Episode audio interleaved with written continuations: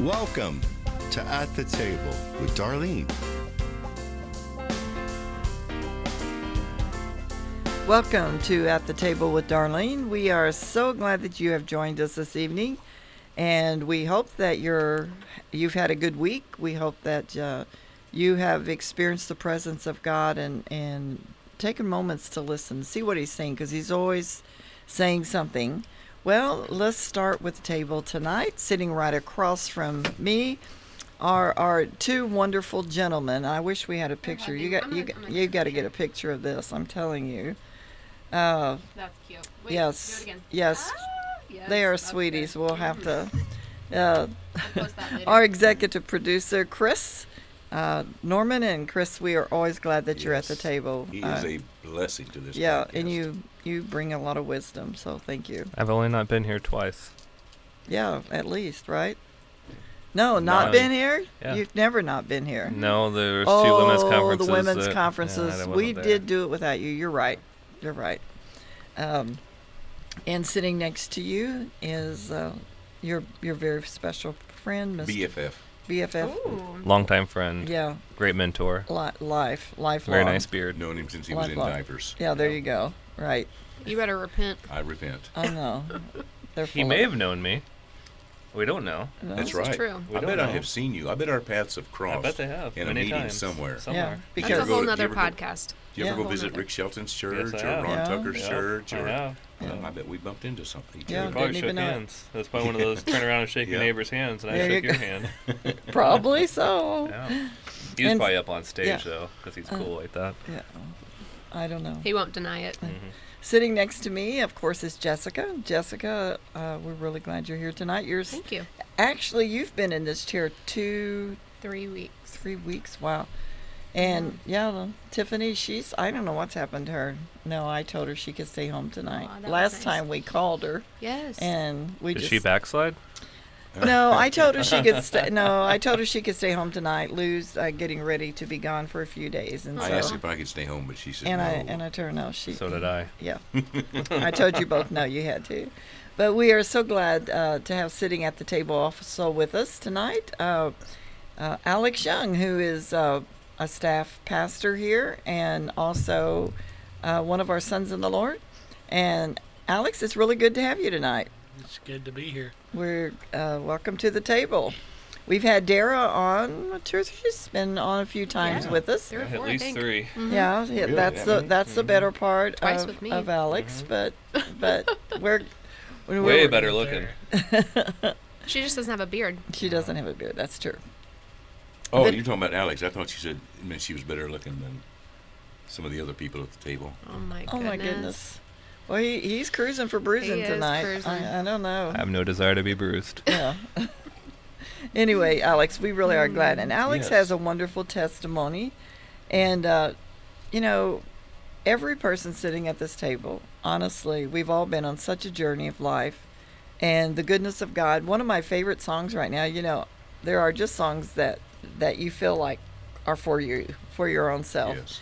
And one of the, one of the songs that I love so much is is the goodness of God, and and uh, yes. because we can just see the goodness of God in our life. And and Alex, I know that you have done that. You've seen the goodness of God all through your life. And tell us a little bit about us. Uh, you were raised a pastor's son, right? Yeah, yeah. My dad was uh, Assemblies of God for most of my childhood, and uh, went independent later on when I was in my teenage years and pastored. I A, didn't know he was in. I thought it was church. Yeah, I didn't know he was in the assemblies. no, no. My grandma was PCG. Oh, okay. Yeah, Um, she was ordained for over 55 years. Wow. your grandmother. Yep. That's awesome. Yeah, I- she uh, she was a pioneer. Uh, did a lot, a lot of work done on the reservations in Oklahoma. Uh, had a lot of stories about God moving down. Uh, one of my favorites, she was singing and she began to speak in tongues, and the Cherokee people down there told her she did such a great job singing that song in the Cherokee language, and she had never Mhm. spoke Cherokee a day in her life. Isn't She didn't. That's so She just thought she was speaking in tongues Uh-huh. and just singing in tongues, and Yep, she was singing worship in Wow. the Cherokee language. That's so cool. It is I so believe cool. all that. Oh yeah, I've heard. You know, I've heard many before. You know that, and and it's really true. Uh, but I I had forgot about your grandmother, and so you have a lot of heritage I do. there. Uh, you know, I I look back on my own life, and I and people sitting here at this table. We just went to Jessica's mom, uh, grandmother's funeral, Mm-hmm. and she was 95 years old, and and I mean it was just awesome to listen. It was such a beautiful funeral, really and was. listen to the legacy of mm-hmm. of this woman, and and and I look at my life with my dad, and also you know that that's true. So in spite of all the ugly of life, aren't you thankful for for the woman of God? Amen.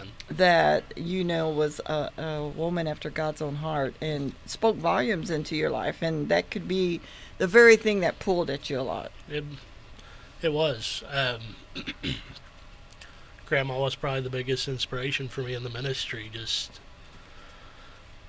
the day at her funeral, I was I wasn't living right, and I've never seen somebody look so lifelike.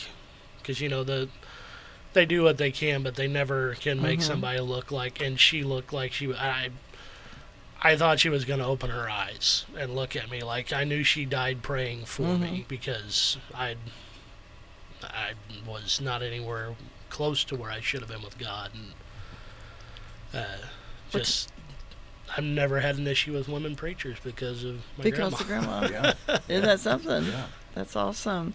Well, tell us a little bit about your journey as a teenager and kind of a little bit of the journey of life that you've been on. Well, can I just say real quickly that because he was a preacher's kid, Mm-hmm. he probably never did anything wrong. as a preacher's kid, he probably never went astray. Right. Yeah, as, as a preacher's kid, you're raised in church all the time, and uh, we're about to hear a good story. Yep. Yeah, I never did anything wrong.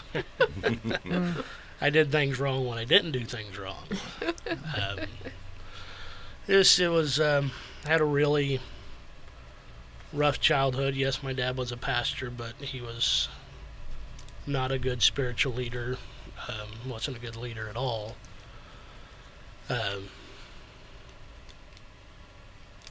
And those all- are hard words to say. yeah, yeah, it Those is. And for a long time, I viewed myself as just a dishonorable child. That you know, um, I could have had it worse, and that they would literally say that. You know, there's a lot of kids that have it worse than you, mm-hmm. and it wasn't until I opened up to Dara about it that she was like, "Well, it still doesn't make it right." Right. you know, if they're having compare your their parenting style to other people's who is worse, they they know that they're not doing something right. Mm-hmm. And it wasn't until that point that pastor preached a message. It's probably been several years ago now that you he mentioned in it that you can't honor honor what is not honorable, and I've done what I can. Mm-hmm. And you know, after hearing you're stupid, you're an idiot, being beat, held down, and beaten until I mean, I've literally had the blood cut out of my legs just because I did something wrong, Mm-hmm. and just that was that was what he thought was right. You know, he talked about when he was a kid that they would get beat with razor mm-hmm. straps, and he said it was good for a child to have the blood cut out of their legs that they couldn't learn to listen. But mm. I, I was a, uh, I was a bit of a rebellious child. I always got in trouble in school. Boomer says that's why me and him are such great friends because mm-hmm. we have such similar personalities in a lot of mm-hmm. ways. But this really, really put a bad taste in my mouth for years. I'm never doing anything wrong again. When I was 10 years old, I was exposed to pornography for the first time, and my parents had no idea that for years I didn't even, even for about four years of my teenage years, I had nothing to do with God. I'd only went to church because I was made to. And, Mm-hmm. um, didn't really have friends. I was homeschooled or private schooled and just never never got along with anybody and it wasn't it wasn't it wasn't a good childhood. Um, Mhm. A lot of people say that you know if I could go back and be a kid again, and it's there is no way on this earth that if I could have the opportunity to become a kid again, that I would do it because I hated my childhood. I'm 16 years old was the first time that I thought about committing suicide, Wow. And That's something that you really had to deal with for a long time. yeah. And I, I got made fun of at school all the time, got beat up. I even got beat up on the church, a front yard of the church in Bernie, Missouri, by the kids in my Royal Rangers groups. And one of them had, was my classmate, and just. You're supposed to be. A child should be able to go home. Yes, there's things that they have to deal with in life. Mhm. Yes, they have to learn how to deal with bullies. Mhm. Yes, they have to learn how to deal with all the because once you go grow up, that's it's a it's a jungle out there. Mhm. You shouldn't have to deal with it when you go home too. No. And that was probably the hardest part about being my childhood was there was no rest for me. There was no, and I, I hate to use this term because it's used a lot in um, the wrong way, but I, I had no safe space. Mhm. And your parents, the parents, yes, they have to discipline, but they should be Your safe place. your safe Absolutely. place. Yes. Yes. They are, well, our Father is a refuge, a Mhm. tower, a very Mhm. present help in the times of trouble. Mhm. And that's one thing before Silas was born, which I, I thank God for our, our great big little miracle. Yes. That's one thing I prayed night after night when he was still in his in his mama's womb that God let me be a father after your example. Mhm. Yes. Not after you know, I love I love my pastor and he's a good spiritual father, but God's God's the best. Yes, I he mean, is. There's Absolutely. there's no comparison. No. and I made mistakes, and I've. That's been the hardest fight is not being my parents.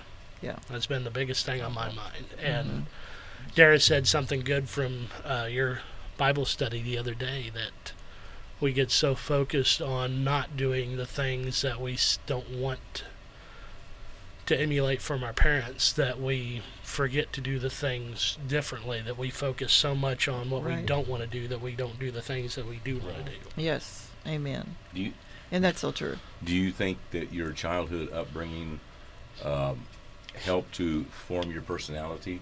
oh absolutely Yeah, that you have. Yeah. yeah uh, it's that's why I'm such an inter- introvert. Uh, Dara actually, I brought her to tears one day. We were coming back from Poplar Bluff. Um, I have VA. That's where I typically go for VA appointments, and she was like, "You have." It breaks her heart because she says I have such a tender heart, which I do. You know, I'm a big softy. Mm-hmm. I about cried the other day running over a turtle Oh, because This Silas. big, this big brute of a guy. yeah, yeah. I'm. I've always. Yeah, I'm. I'm. I'm really a big softy when it comes down to it. I don't look like it. But Don't let his high voice fool you. He's really a big brute. My, I'm the size that I should have the voice that Pastor has. I am a little jealous, I have to say. Well, he does have a really good, sexy voice. This is true. Oh boy. Man. That's why I fell in love with him because Look it at was that. that voice, you know. Oh. Uh, Oh boy. Good but thing you two are sitting across the table from Oh. each other. yeah, cat corner here. Uh, but but your your life, you know, and I I know that we all look back on our life and we, you know, no one hardly ever has the perfect childhood. There are people that did, you know, when they look back, like you say, they would like to be a child again because it was so good. And there are those, but then they run into lots of problems sometimes when they become uh, teenagers or young adults, you know, and, and as they go on in life because life just has its many, many challenges. Mhm. And and so when you you what was your age when you went into the service? 19. You were 19. Uh, well, 2006. I enlisted three days before my birthday in 06. And you were 19 going to be 19. Yes. Yeah. Yeah. That was. And so you enlisted, and and then where did you go? And tell us a little bit about your journey. Uh, I went to Fort Leonard Wood. Um, I actually tried to get out of going. Uh, a little, a little bit of a coward. My brother. Me and my brother don't get along very well, but uh, he he threatened to uh, to beat the living daylights out of me. to put it nightly, nicely, to if you not didn't, go, if you didn't go sign it, yeah. Yeah, because eh, I'm glad I did. You know, I was I was terrified, but I, it's normal for you to be scared. At, that's a big life change, Mhm. um, and I'm not one that likes change. I uh, I don't like change. Uh, I don't. I would, yeah. I'll, I'll just leave it at that. But uh, went to Fort Leonard Wood, did basic training, learned a lot. I was a smart mouth little punk. Still a smart mouth. I'm not so much of a punk these days. I'm, res- I'm a respectful smart aleck. um, You are very respectful. I try to be. You are. And a lot of that was taught to me by the military. A lot of Mhm. my maturity came Mhm. from military and just I hear remember that a lot. Yes. stepping off the bus in Fort Leonard Wood. It was about nine o'clock at night. We got to the Welcome Center, and there was a, a black female drill sergeant out there. And man, she started yelling. I was like, "What did I Yeah. do? Oh, no. I'm sure what did I get myself into?" I'm sure that's the question that almost every young man or woman say when they step off and the sergeant begins to Sure. Yep. to train them and and to to get them into shape that they need to be. To, so how long were you in Fort uh, Leonard Wood? I was there for nine, not nine months, um, nineteen weeks. Basic AIT. I was military police officer. So you did your boot camp in AI and, and then Yep. AIT after that. Mhm. Yeah, we were. I was straight through. And then where did you di- where did you serve? I was in the National Guard. I wound up going to Kosovo. I spent a couple, little while in Fort Atterbury, Indiana, or Camp Atterbury, Indiana. Um, Germany, Hohenfels. Trained there for a while. Then we finally went to country. Um, never saw combat, which it's something that I'm kind of on the fence about because, as a veteran, you feel like you should have been in combat, especially during a wartime, but that's not where I got sent. So, and I Mhm. mean, I volunteered. I was actually supposed to go to Iraq in 2010, reclass military intelligence. I was one of the only people in the company that had a high enough GT score to actually go into MI. Mm. And I was mad at the president at the time because he pulled everybody, he cut off all deployments from Iraq. And so I missed out on my chance to go to Iraq. So I was very So mad. you were you were raring to go. Huh? oh, yeah, yeah. Um, I think most of the young men and women that are trained and Mm-hmm. prepared and ready to do something uh, probably are anxious about going and getting ready to, to use what they've been taught. Yeah, which I did a lot of. Uh, once I got back from Kosovo, I wound up running a lot of state emergencies, especially in 2011 to 12. We had flooding down in Sikeston, um, the tornado, or well, take that back. There was a blizzard in Stockton, around central Missouri. I wound up actually getting a Missouri commendation. One of the highest, I think it's the third highest award that you can get in the Missouri Guard Wow. uh, wound up covering a deputy in Stockton uh, in a domestic disturbance. Uh, that was that was an interesting night trying to haul somebody off in a Humvee in about f- two foot of snow. It was a very very interesting time, uh, especially because the man was the one being beat up by his wife. This- That happened. yeah, it was it was a very it was a very interesting call, and them had uh, flooding in Sikeston, and then two weeks after I got back from that, we went to Joplin for the tornado, and I was down there for a month running law enforcement. Wow. A whole month. Yeah, cool. St. Louis, St. Louis uh, County deputies were there and literally missed me by inches, going about 90 miles an hour when they blew through my traffic control point. Mm. And I, I was very, I was very mad at St. Louis County for a long time after that. So that, in the Joplin tornado, did the National Guard pretty well do the security part of the uh, of, uh, monitoring the roads and letting people in and out? Was yeah, we always had um, various uh, actual law enforcement from other parts of the state. Kansas City was a big one down there. Of course, Neosho PD, or not Neosho, Joplin PD ran basically kept their same functions as patrol. But St. Louis City, St. Louis County, there, we even had a guy that was a detective in L.A. took off personal leave to come help mm. law enforcement with it. But I only did TCPs for a week, and then the rest of the time I was right seat ride with police officers. Yeah. Typically for Joplin. I had one. Where was that from? Central Missouri somewhere. I can't. It's been. It's been a minute ago. 2010. Yeah. 12 years ago. No, that Yeah. was. Was it 2010? I thought Uh, it was. 2011, actually. 2011. Yeah, Was it? when May It was- 2011. Yeah. Yeah. yeah, which um, Highway Patrol, Ooh, I hit the table and made a noise. Highway Patrol that had been in um, Commerce, Missouri, down by Sikeston, saw me. He'd been driving around. We got to know each other a little bit, and he was actually the one on death notifications for the disaster area. And he's like, "Hey, I know you." It's mm-hmm. like, you know, small world. You see somebody a month ago on one side of the state, and then two weeks later you see him again, and he he said that was probably the hardest job he ever had to do, yeah, and yeah. was just because just the stories alone were Oh, enough yeah. to just yeah. give you nightmares. But Mhm. it, I didn't sleep. You know, I didn't sleep more than four hours through a night for the next five or six years after that. Yeah, Just- it was it was devastating. Cindy and Danny Wormuth, which we've had Danny on podcast several times. Their church was so totally involved in yeah. it, instrumental, and yeah, it was it was something else. Um, I just want to uh, uh, just kind of take you. Would you kind of talk to us a little bit and tell us about your journey uh, as a Christian, as no, that's brought you up to this day?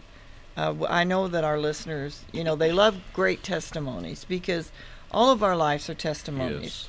And so we want to hear about how God has brought you from where you were as that 19 year old young boy into where you are now, a man of God that, that is doing his very best to serve God, to raise your child, uh, uh, and raise and you know be the husband that, that God wants you to be. Just just share with uh, our uh, listeners tonight just a little bit about that.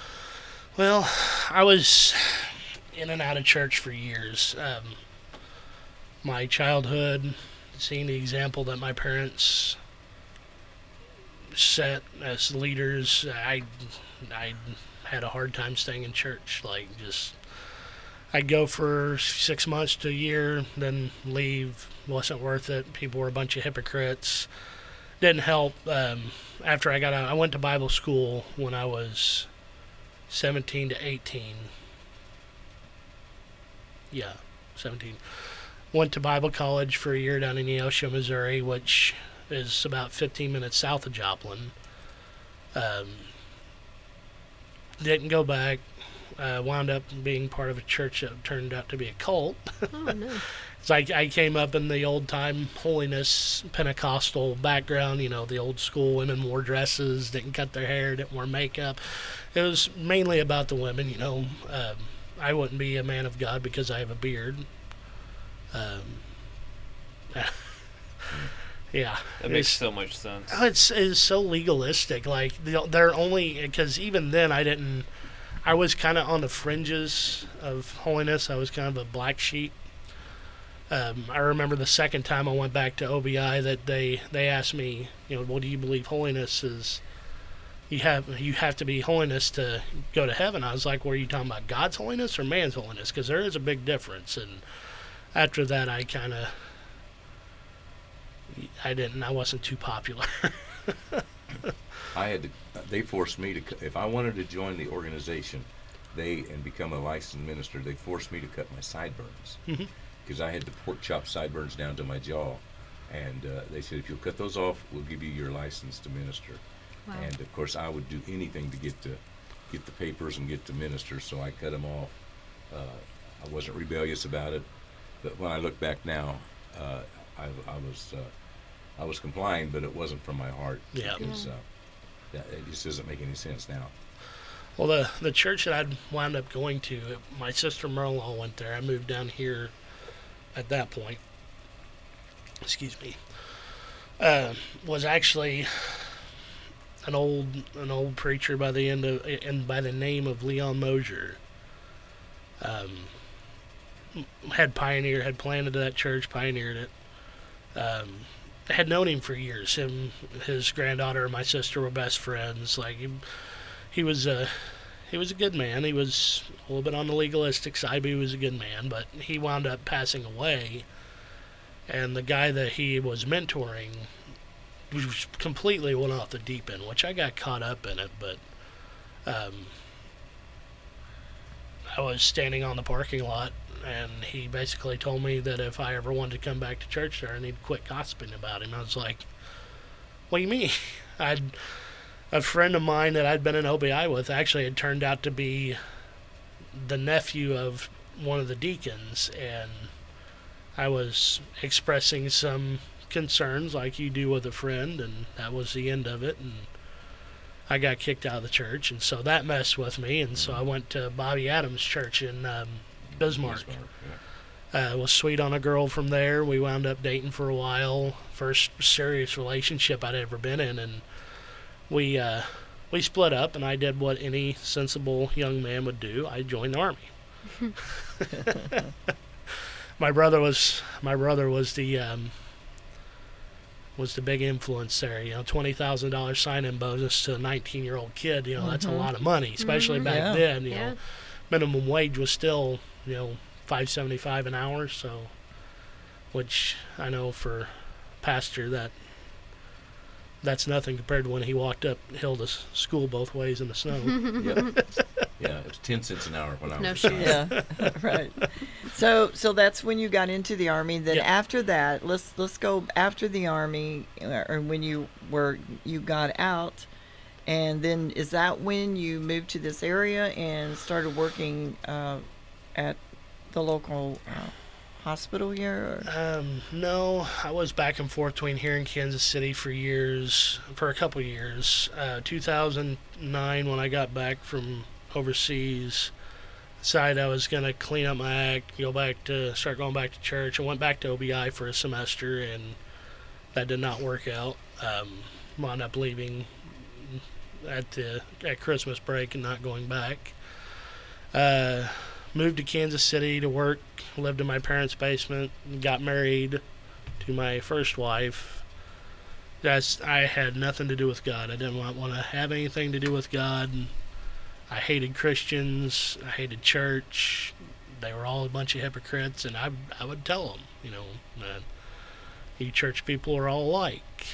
And after we split up, moved back down here, wound up moving to Alabama for a month with a friend. That didn't work out. then I came back up here a few years, worked at Walmart, um, wound up working over the road construction, and that dried up, and went to work at a halfway house here in town, and that's when that's when things really started to turn around because. I kind of went back to church for a little bit when me and my ex-wife first split up. She came back, left again. Just uh, first time I ever had a panic attack was with her, and I didn't know what was happening. And she told me I just need to stop being such a big baby. just a, a toxic relationship that was basically the same as my parents. She was never good. I was never good enough. Just a few years, four years. Uh, this is this is more difficult than I thought it would be. Uh, four years after that is when I finally got the courage to ask Dara out on a date. Um, had been working at the hospital for about two years.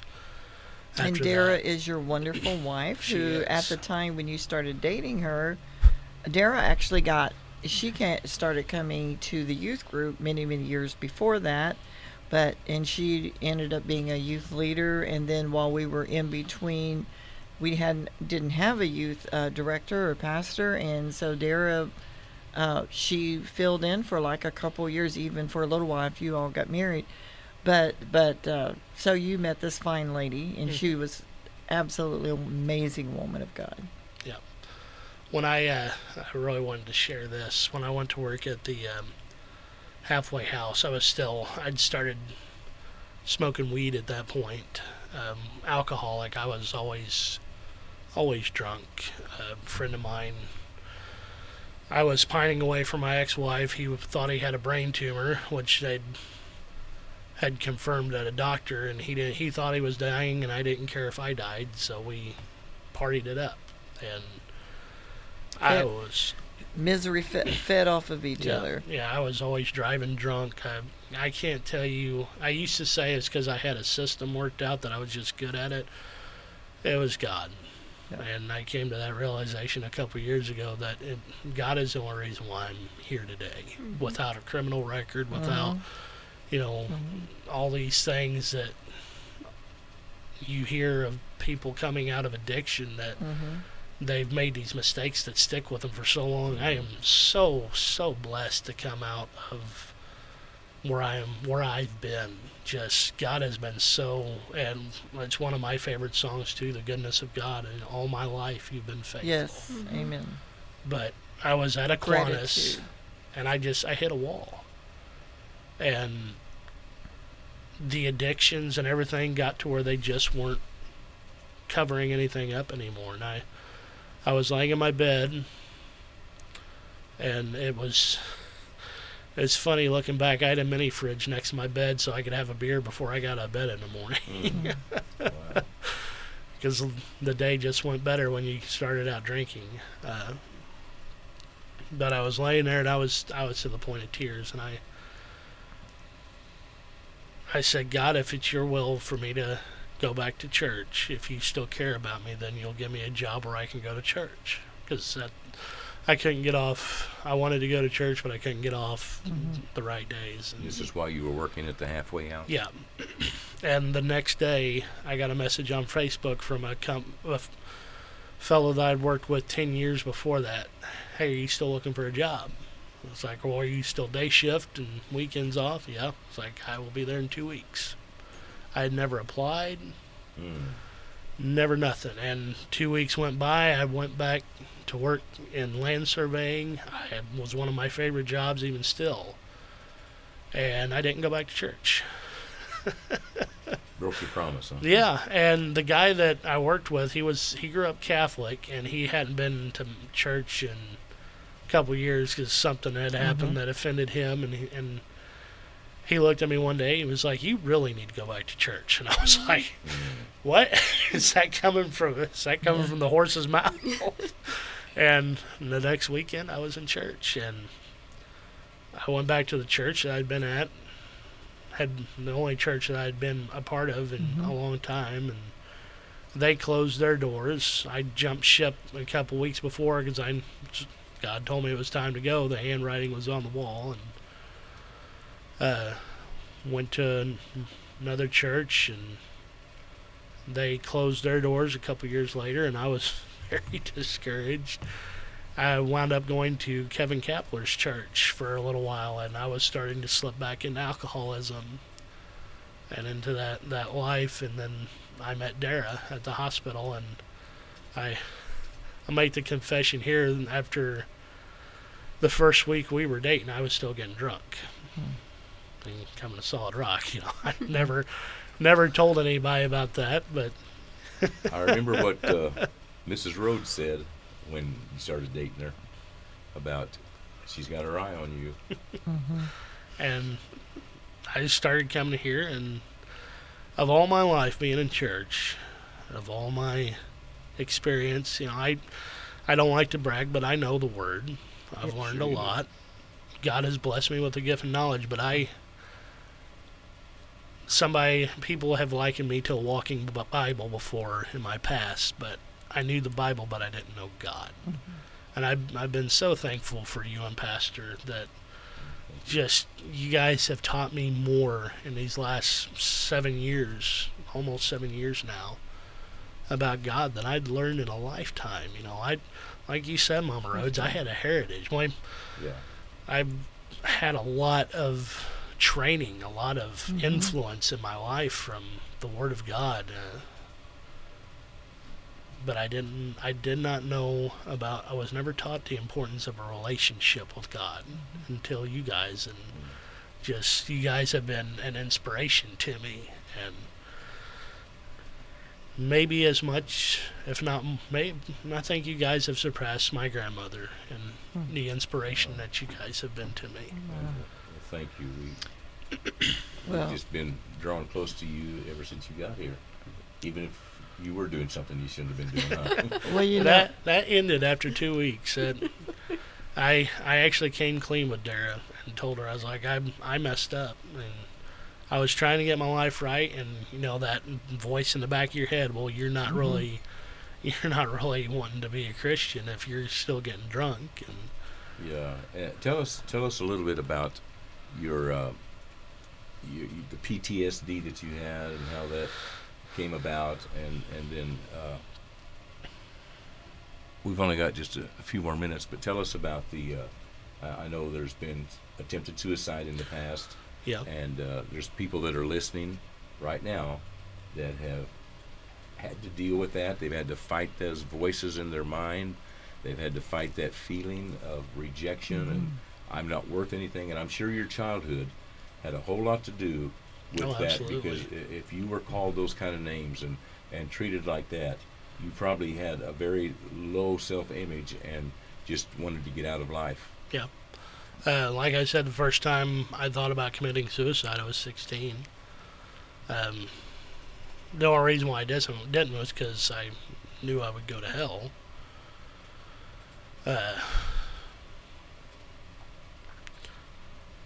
for years, I didn't think I had anything wrong because I never saw combat, so I shouldn't be able to. I shouldn't have Right. Oh, PTSD, yeah. and it took a friend of mine. I worked overnight security at the hospital that he was a combat vet, had been to mm-hmm. Iraq, and he was like, "Dude, you've got PTSD." He's like, "There's," he's like, "You need to go get help."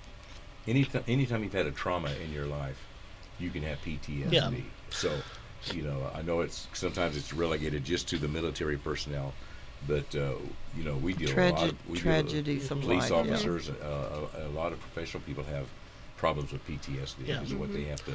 and that's that's what has fit into a lot of my especially my sense of humor because you notice what those kind of jobs nurses emts they all have a darker sense of humor and they don't have they don't have that filter because that's how we deal with it They Get through it. um, because a lot of like me, I did not think that I had PTSD, and it it wasn't until he said, you know, and you know he wasn't a, he wasn't a psychologist, psychiatrist. He didn't have any credentials to diagnose me, but I wound up going to the VA and I went through counseling for a better part of a year, uh, completed the program.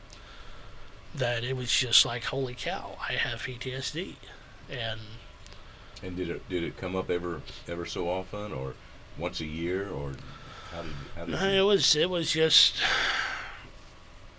it was all the time really. I mean even still I'm fighting with the after effects that that's why I'm always on edge. I'm always ready for something to happen and if you and that's they used to call it shell shock in World Yeah. War One. My uh, great grandfather had been in the Argonne Forest, and I remember Grandma Harper, who was my grandpa's dad.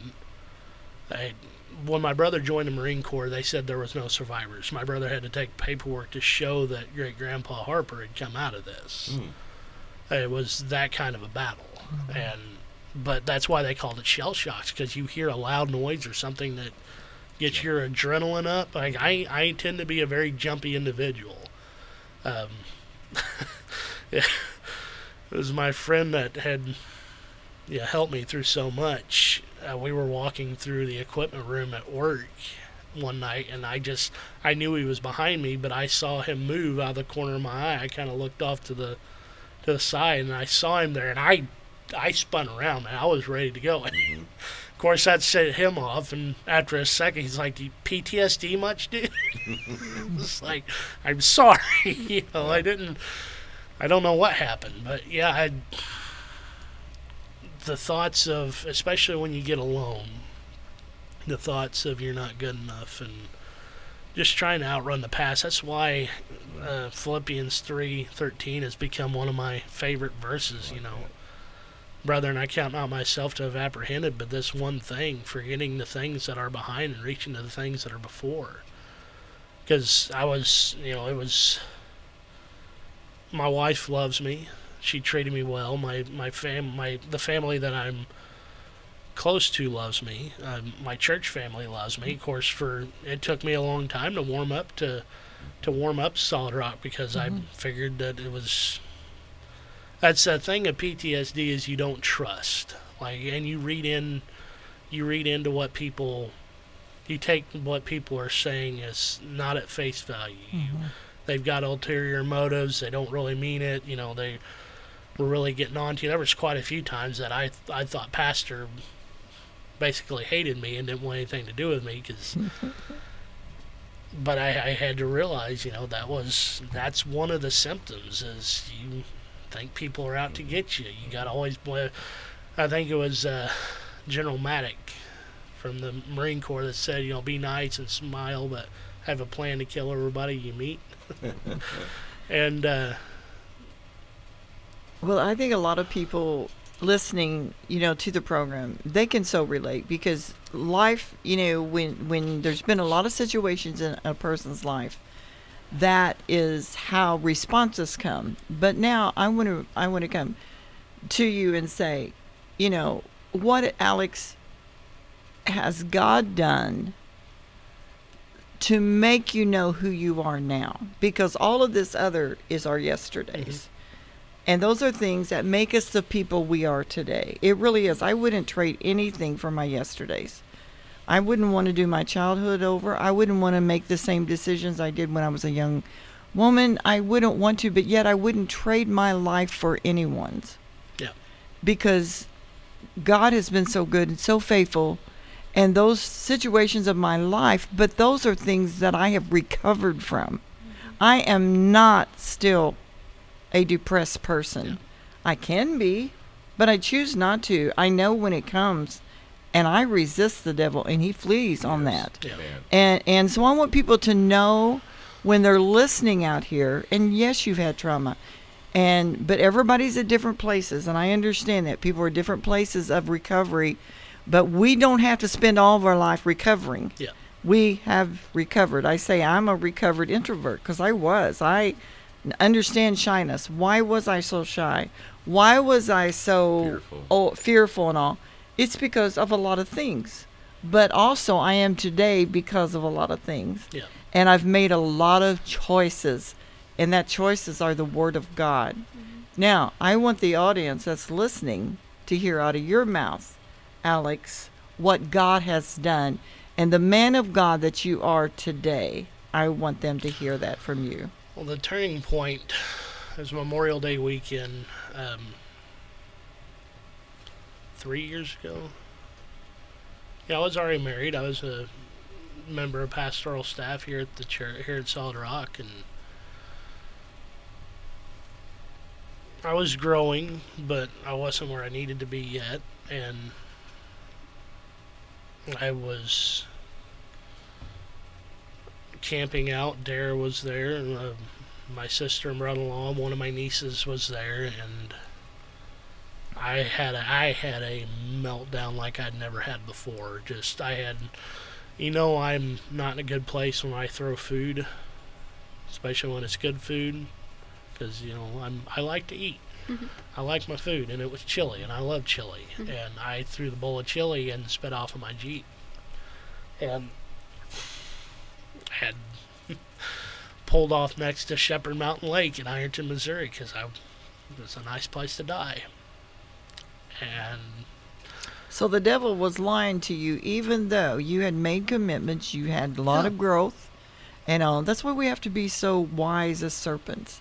We have to know the devil's tactics because if you hadn't made a decision and God hadn't spoke, you would have kept on giving in to that same old thing. And you know, last week we preached on Faith for miracles. Yes. And the word of the Lord is what sets us free. It's the word of the Lord coming out of our mouth. We have to know who we are. If we keep thinking that we are who we were, and that's who we, I am not who I was. Yeah. Amen. There is no way, and neither are you, Alex. And so, anyway, take us up to that, but tell us what God did. I I was sitting there. I was crying because I didn't want to die. And the verse that David spoke, "I will not live. I will not die, but live." And declare the wonderful works of the Lord. Just uh, that's all. I. That's all that hit my mind. Got into my heart, and that's that's all that I could think about. I mean, God just filled that, and it was that was a Saturday. We came to church Sunday. Pastor had no idea.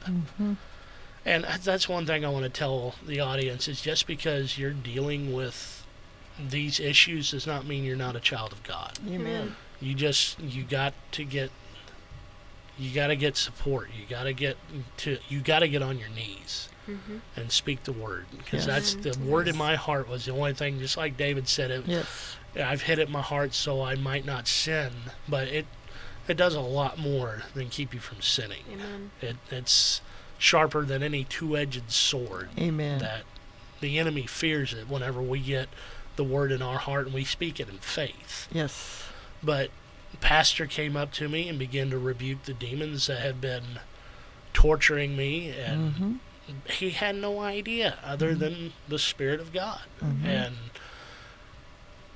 the suicidal spirit has tried to come back and mama you you put it straight to me one day that it tried to come back and you was Derek called you and you talked to me on the phone and mm-hmm. just put it straight and it always tries to come back. We have we can't give it place when it does That's right. because it'll be worse Yeah. than it was. But yeah, Yeah. that was the turning point. And after that, it was uh, a Daniel's fast in January that I really decided that I wanted to.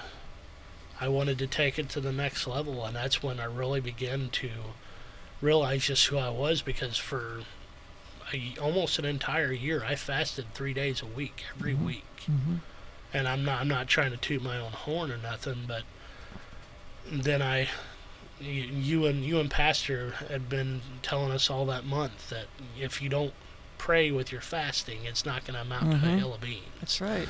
And I hadn't been praying with it, but then I did, and just and then the prayer life began to evolve, and you know, 15 minutes turned into an hour, and then mm-hmm. just it just kept whenever you get into a prayer life even if you start with and i try to push this to celebrate recovery especially to new believers even if you pray for 15 minutes a day you gotta have that time alone with god yes you gotta have the word but with the word without prayer That's is right. not gonna do you any good It's a pusher of the word. yeah, and just that it begins to evolve, and you Mhm. don't even realize it. And it got to the point that I, when I would go to my prayer place, it was not talking to God as a deity, but talking to Him as a dad, and even begin to say, you know, God, I'm really enjoying our time together. Yeah. Just that was just this one-on-one, There back and forth, but we we get so focused on the asking, and I like the um,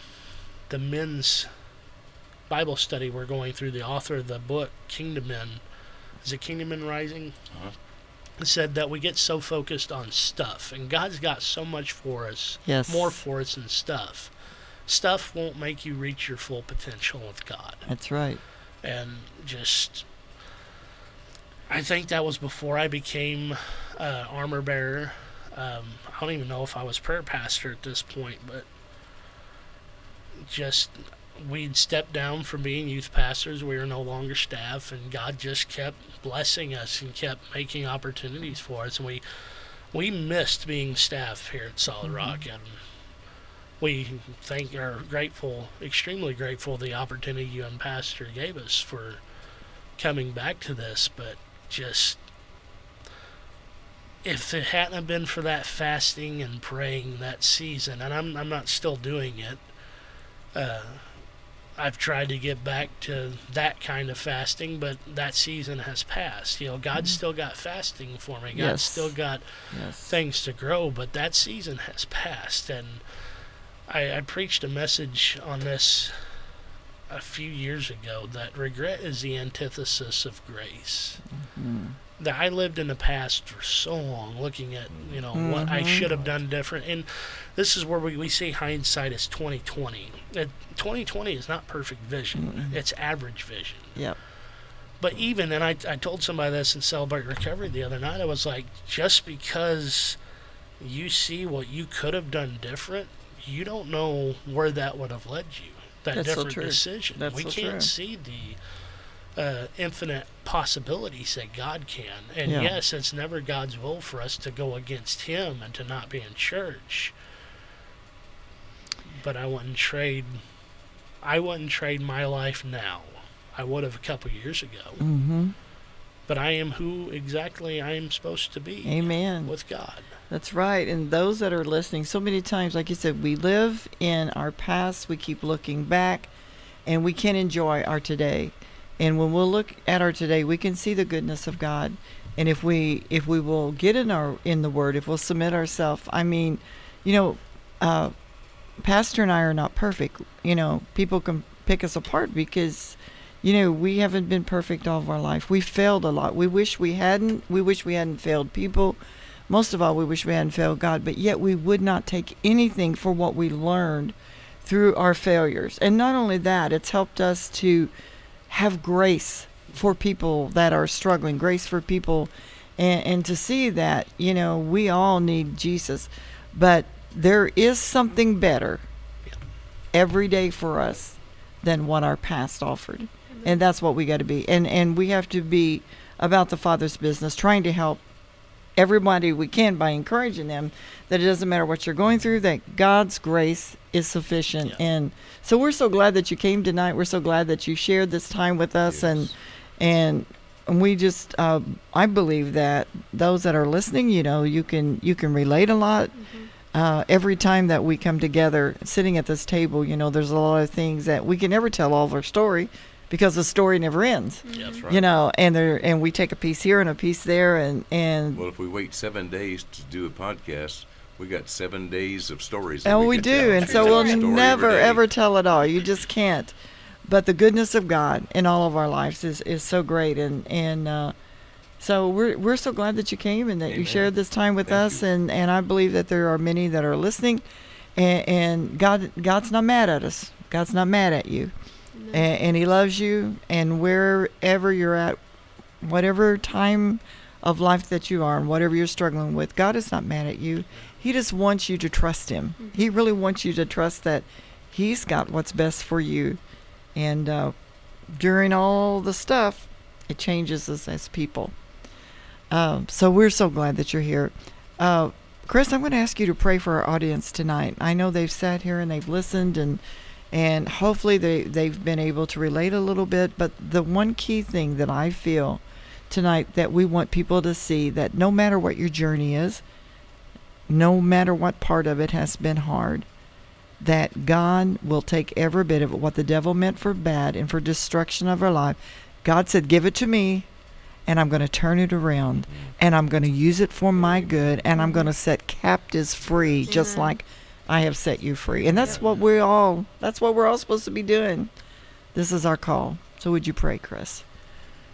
Heavenly Father, we just come before you in Jesus' name. We just thank you, God, for this testimony, this uh, prophecy, God, of, of Alex, God, and just the word that he put forth, Lord. And we just thank you, God, that as he humbled his heart, Lord, that you just you went in and you did the work. As he uh, surrendered to you, you went in and you did the work, God. That's what that's what I heard through his story, Lord. And I just thank you, God, that each person that's listening, Lord, that is struggling, that is getting beat up by different things, just beat up by life, God. I just pray, Lord, that you help them to to surrender, that you help Yes. them to um, abandon the pride and humble their hearts, Lord God, so that you can come in and you can do the work, Lord. And however that may be, Lord, I just thank you, God, that you're just softening hearts, you're softening minds, you're lining up, up the word, and you're just making things come to pass um, for our listeners, Lord. And we thank you for that. Thank you, God, that um, you're just protecting them from the weapons of the enemy, Lord. We know the enemy comes and he tries to steal, to kill, and destroy, but you've come to give life and life more abundantly. And we just thank you, God, for that abundant life for all of our Yes. listeners. And we just thank you, God, that you're just opening up so many doors. And we just, um, we're thankful, God, and Yes. thank you for that blessing. In Jesus' name, amen. Amen. Until the next time at the table with Darlene, may the peace of God rule and reign in your hearts. Shalom.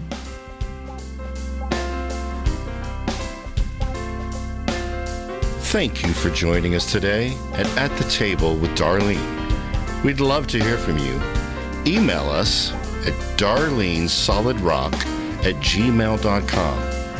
Let us know any topics you would like to hear from At the Table.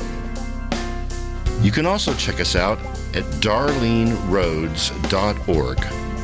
Also at wawministries.org. Thanks again for joining us at At the Table with Darlene.